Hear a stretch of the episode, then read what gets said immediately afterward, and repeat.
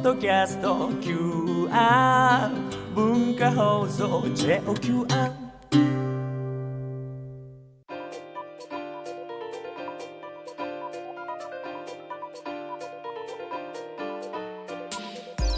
大人カレッジ木曜8時では健康学科の時間です。今週は人間関係を楽にする。精神科医の水島ひろ子さんに心が楽になる人間関係理想の生き方を手に入れるヒントをいただきます。今週もよろしくお願いします。よろしくお願いいたします。あ全然本題と関係ないんですけど、はい。水島さんとこう番組終わった後ブログ用の写真をいつも撮ってるじゃないですか、あはいはい。で僕左側に立って水島さん右側に立って、あ はい。この立ち位置がいいのよっていう、はい。だからそっちの方が落ち着くのよっていう、はい。なんかその男女の木の流れみたいなのがあって、はい。っていうのを聞いたことがあるんです前、はい。師匠に気の流れなんですか？なんかその気の流れででそういうそのその実際にこうデートしてる人とか見ると、老夫婦に至るまで大体そのね順番で歩いてるんですね、女性側が右サイド、はい。でその方がなんか男女の気がその陰陽がこううまく回るんだっていう話ですね。はいや確かにね ちょうど中継とかでよくこうカップルにお話を伺ってみたいなのあるんですけど、男性が左側で女性が右側のカップルの方がはいナイスカップルだったなっていう印象があるんですよ。はい、ちょっとなかなかあの本番後お話を伺う機会がなかったんで、はい本番で聞いてしまったんですけど、はいすいません。あのちょっと立ち位置を皆さんこうあの立ち位置とかあと一緒に寝てる方とかも、はい女性側が右側に寝るっていうのが割と寝心地がいいみたいです。はいという、まあ、本題と関係ないところから入りましたが、さあ本題こちら水島さんの今夜のテーマこちらですなぜ人はあなたを傷つけるのか？今夜は水島ひろ子さんの本身近な人の攻撃がスーッとなくなる本。まあタイトルにインパクトがね、はい。ありますけどこちらをテキストにストレスのない毎日を過ごすために周囲と良好な人間関係を築く方法について講義していただきます、はいこう砂山さんはなんか自分が最近こう攻撃されたとか、はいなんかそういうような体験ってあります？まあ、最近はないですけど攻撃しか受けないみたいな時期は何回かありましたね なるほど。原因はよくわからないですけど、はい。なんとかやり過ごしてはきました、はい、これいろんなタイプの人間関係例えば上司からの攻撃とか、い。先輩からの攻撃最近はこう部下からの攻撃とかね、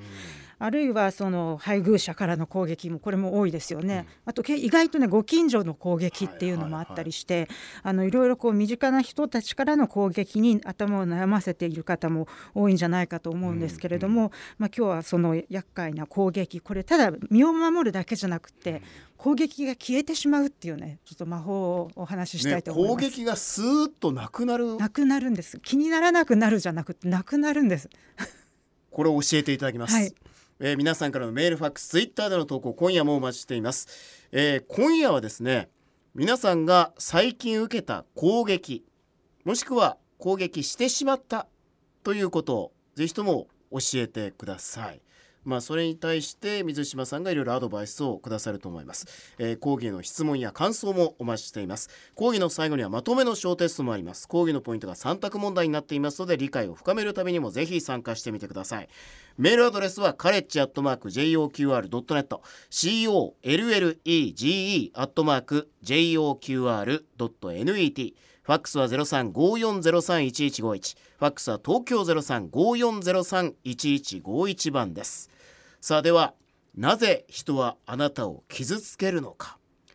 どうして人は誰かを攻撃してしまうのか。されてしまうのか、はい。この攻撃っていうのはまずはいメカニズムを教えてもらえますか、そうですね、はい。あのまあ、人間ももちろん動物の一種ですよね。うん。で動物っていうのはこう何かの脅威を感じると命の危険みたいなのを感じるとあの逃げられる状況だったら逃げる。逃げる方が楽ですから、うん。でも逃げられないとなるとこう反撃するみたい戦うようにプログラムされていてこれは人間だけじゃなくてあの他の動物もそうです。でこれはあの闘争か逃避か反応って言われていて、はいファイト・オア・フライトですね。の反応っていうふうに、えー、とた要するに戦うか逃げるか反応っていうふうに呼ばれている生理的な反応なんです。で基本的にその攻撃って言われているものは基本的にその脅威を感じた時に、やっぱり逃げるんじゃなやっぱり現代社会だといつも逃げてばっかりいられないので逃げるとねメンツに関わるみたいなこともあるのでその場でギャーって言い返したりみたいな。だから攻撃っていうのはそういう形でこう反撃みたいな形で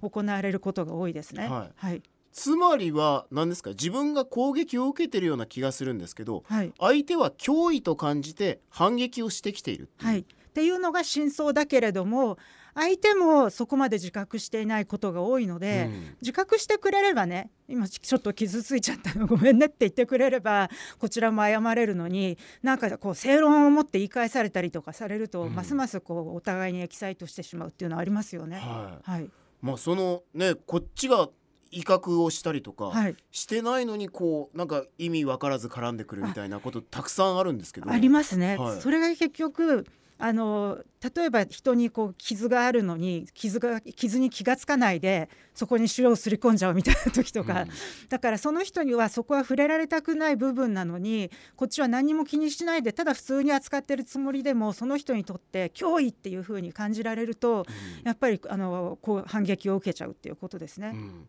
何かしら脅威をこっちが与えているって与えてるってことです。だからこっちが悪いことをしているっていう意味とは必ずしも一致しないんですね、うん、こっちは普通に礼儀正しくやっているつもりでも相手の今までの体験とか心に持っている傷とかそういうものによってはそれがこう相手にとってすごくすごい脅威に見えてしまうっていうこともあり得るってことですね。うんはい。はいだ単純になんかこう人としてもう攻撃体質の人とかそういうことではないんです、ね、っていうことではないです。あの攻撃になりやすい人はいますけれどもね、うん、形が。あのその逃げやすい人とか攻撃しやすい人とかただ固まる人とかいろいろいますけれども、うん、まあだから攻撃体質っぽい人もいるけれどもあの根っこはみんな同じで脅威を感じるから攻撃してみたり逃げてみたり固まってみたりっていうことですね。うん、はい、はい、まあひとまずただでも攻撃はやっぱり受けてしまうっていう、はいこの攻撃っていうのはどうかわせばいいんですかはい。ここがポイント。そうここがポイントでそのかわすっていうよりもむしろなくすっていうところなんですけれどもね。あの、まあ、例えばこう明らかに相手のミスなのに自分のせいにされてなんかキレられてしまうとかいうこととかありますよね。うんうん、でそういう時っていうのはさっきのその脅威っていうので考えてみると相手がミスをして結局困った立場に立たされている、うん、それを認めちゃうとメンツが潰れるっていうような時にもうとにかく誰か助けてっていうような感じで目の前にいる後輩とか助けてくれそうな人を攻撃してしまうんです。でだからそれは結局あの攻撃しているとか攻めているっていうよりは、うん、もう悲鳴を上げてしまっているっていう状態だっていうふうに捉えるとああなんかそうかそんなにめあのミスしちゃって困ったこ困ったことになっちゃってるんだなかわいそうにっていう気持ちになることもできるし、はい、ちょっとこう優しくしてあげたりとか私なんかだと割と自分のミスじゃないって思ってますすいませんとか謝っちゃうこと多いんですけど、うん、それはお見舞いのすみませんなんですね。うん。なんか大変お困りのようなのでちょっとお見舞いの一言を差し上げますっていうような、そういう感じです。いわゆる攻撃をしてきてる側、はい、攻撃してる人は困ってる人なんだ、そうなんです。だから攻撃を攻撃として受け取るんじゃなくって困った人の悲鳴として受け取れば、うん、全然こちらは傷つかないですよね、はいはい、これで見事に攻撃が消えるっていうことなんです、はい、攻撃じゃないと。違う、はい、悲鳴なんだと。悲鳴です。思うわけですね。はい、そうするとやっぱ自分としても確かに対処は変わりますもんね。はいそうなんです、うん、だから例えば人の足とか踏んづけちゃって全く悪意なく相手が「いてててて」とか言ったら、うん、それは相手からの攻撃だとか思わないですよね。うん、あごめん痛かったみたいな。そそれと同じような話なんです。だからこそそこに「なんだ」って言い返すと、はい、悲鳴のところにもこちらが攻撃を加えるんでさらに。悲鳴が大きくなる。そうなんです。まさにその通りです。っていうことになるんですね。はい、はい、だからこそ、はい、水島さんは「あすいません」って、はい、巻いてのお見舞いのつもりで言う、はい、もう受け受け流したり、うん、あそうですねって言って受け流したりすみませんって言ってちょっとお見舞いしてあげたりして、うん、そうするともうそこで終わりますので、はい、はい、これだから攻撃をされてるんだけど攻撃として受け取らない、はい、これは悲鳴なんだ。そうです。相手が今困ってるんだ、はい、っていうサインとして受け取る。でこれは単なるねそのなんか変な変なロジックを今日言ってるわけじゃなくって、はい。実際ご自分のことを思い出してもそうだと思うんです。人のことを怒鳴りつけちゃった時とか、もうなんかギャーって言っちゃった時とかね、うん。そういう時って結局自分が困った状態になくってそうなることって人間できないんですよ、うん。って思いません、うん。考えてみたら、はい。ということなんですね。はいこれただあの仕事の例えばミスですよっていうさっきはい例えはいはいがありましたけど、こういう時にうわ攻撃う受けちゃったなというか、あ相手悲鳴出してるなって言っても、自分が部下という立場なら、はい。まあ受け流すしかないですけど、はい。なんかこう立場によってはい。ちょっとなんかこう、はいどうしてはいもこうちょっと攻撃してしまうような、な感じとかあとは例えばねすごいこう被害者意識を持ってしまう時って結構あるじゃないですか、うん。あの本当はあっちが悪いのにとかなすなすりつけられたとか、で被害者意識を持っているとやっぱり一日気持ちよくないので、なんかそこもやっぱりこう攻撃として取らないであ自分のミスをミスとして認めるのがそんなに辛いんだなっていうそういう悲鳴として受け取ってあげると、こちらはまあ仕事上の処理は代わりにしてあげてさらにすみませんぐらいのお見舞いは言えるかなっていう感じですね。はい、というふうにやるともういつの間にかはい。攻撃はなくなっているし自分の気持ちも平静っていうことですね。っていうことなんですね。はい、さあというまあこの攻撃がスーッとなくなる人はなぜあなたを傷つけるのか。そのまあメカニズムを学んだんですが後半ちょっと今多いですね、はい、ネット関係のものについてもちょっと伺って。怖いですよ。はい。使える学び文化放送大人カレッジ木曜8時台は健康学科をお届けしています。今夜は人間関係を楽にする精神科医の水島ひろ子さんになぜ人はあなたを傷つけるのか？という、まあ、攻撃をテーマに攻撃して、えー講義をしてい。ただいています、はい。もうごちゃごちゃになっちゃいましたけどね。さあまあ前半、まあ、相手がこう攻撃してるっていうのはこういわゆる生き物としての自分がこう襲われそうだっていう脅威を感じた時に逃げるのか、はい反撃するのかっていう反応と同じで,、そうです。はい。相手はそれはもう今困ってるんだはいっ。ていう悲鳴だと思う、はい。そうすればはい。攻撃ではなくなる、はい。そうです。攻撃と感じなくなる感じなくなるから全く傷つかないで済むっていうことですね。はいはい。という前半のお話だったんですが、まあ、あと攻撃の例としてはインターネットへの書き込みはい。SNS 付き合い方、はい。これはね、今本当にもう時のテーマで。もうあのヘイトな感じの書き込みとかってもう極端ですよね。うん私もなんか全然知らない人から急にバーとかなんか言われて私のフォロワーでもないのにねなんか言われたりとかすることとかありますよやっぱり話題によっては。であのネットとネットの場合特に注意しなければいけないのはこう例えば同じ職場で上司が機嫌悪そうみたいな時って見てるとなんかわかるじゃないですか、はいはいはい。だから次あたりあ怒鳴るな怒鳴るなってわかるじゃないですか、うん。でもネットってたまたま自分がネットにつながって例えばねフェイスブックにログインしたりとかツイッターにログインした瞬間にバーってこうビジュアルに目から入ってくるんですよ。うん。でやっぱりねビジュアルな刺激っていうのが一番衝撃的でだからこうあのし災害災害の時とかねそういうのも本当はできるだけテレビじゃなくて私はラジオのニュースを聞いてほしいっていつも言うんですけど目で見ちゃうと怖いので、そういうふうにこうビジュアルなことってやっぱり怖いんですね。ですからそれがそのヘイトな感じとかなんかこうフォローあとフォローを外されるみたいなのをね、うんツイッターだと気がついてみるとあれ昨日より数字が減ってるみたいな。はははっていうのとかそういうのも攻撃っていうふうにやっぱり受け取っちゃうことが多いなと思うんですけれども、ただ基本はやっぱり同じであの特にそのヘイトヘイトな感じの書き込みとか見てると、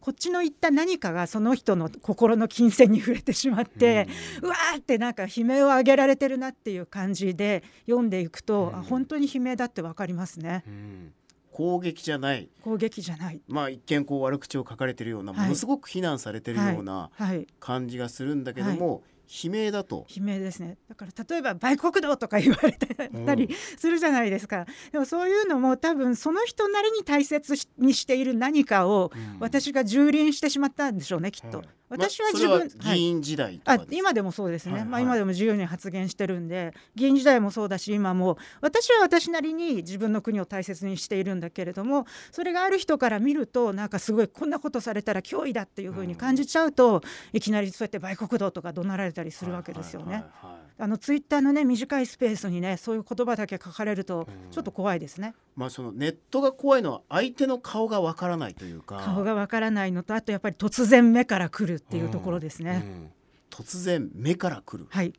目に衝撃が衝撃が、はい。まあ、ビジュアルの方がインパクトが強いとはい。いうことですもんね、はある種なんかこう奇襲のようにも感じるまさに奇襲ですうね。んはい。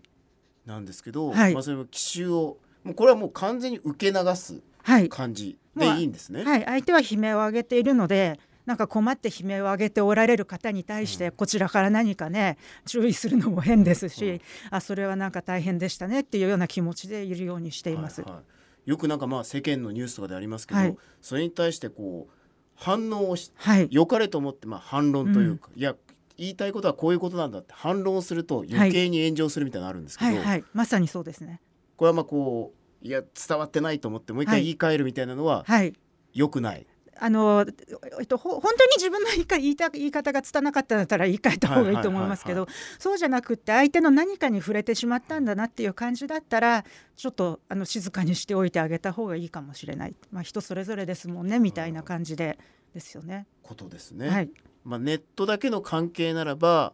さほど影響はない、はいですね。うん。あの実生活に影響はない。見なければいいだけなので、うん。ネットにひどいこと書かれていても別にあんまり気にしなくて。私昔なんかあれですよ。水島ひろ子を絶対落選させよう掲示板っていうのが2チャンネルにあって 水島ひろ子って検索すると上から2番目に出るんですよそれが。で毎回見てましたけど、うん。まあ、別に怒りもしなかった。もうそれは攻撃ではなくて、はい、何かに悲鳴を上げてる私の存在によって誰かが脅かされているんだなと思って、うん。はい、そういうふうに流すわけですね、はい、そうです。最近なんかこうプライベートな情報を流されたみたいはいなはいはい。やつもよくあるんですけど、はい、あれも同じなんですか？結局なんか攻撃の手段なんでしょうね、はい。あのその人が困っちゃうからとかですよね。ストーカーとかも結局はそうで、なんか自分のプライドが傷ついちゃってるからそれをなんか満たしてもらうまでストーキングし続けるとか、うんそういう感じですよね。はい。はい、だからこそまあやっぱり最初に戻りますけど、はい。これは攻撃じゃない、はい。相手は何かしら悲鳴を上げてる、困ってるんだとはい。思う、はい。っていうことですね。はい。っていうのをまとめてみるとだからその攻撃を受け続ける哀れなサンドバッグとして生きていくのか、そのあやられたやられたって思いながら生きていくのかそれよりよりもああの大変ねとかすいませんねみたいなそういう落ち着いた気持ちで生きていくのかっていうのは結局自分で決められるっていうことですよね、うん。攻撃を攻撃として受け取るのかそれともなんか相手が大変なことになってるんだなっていうふうにして見るのかによって全然自分の感じが変わってきます。はい、それを自分で決めればいいだけ、はい。ということですね、さあ今夜は精神科医の水島ひろ子さんに身近な人の攻撃がスーッとなくなる本をテキストに。なぜ人はあなたを傷つけるのかというテーマで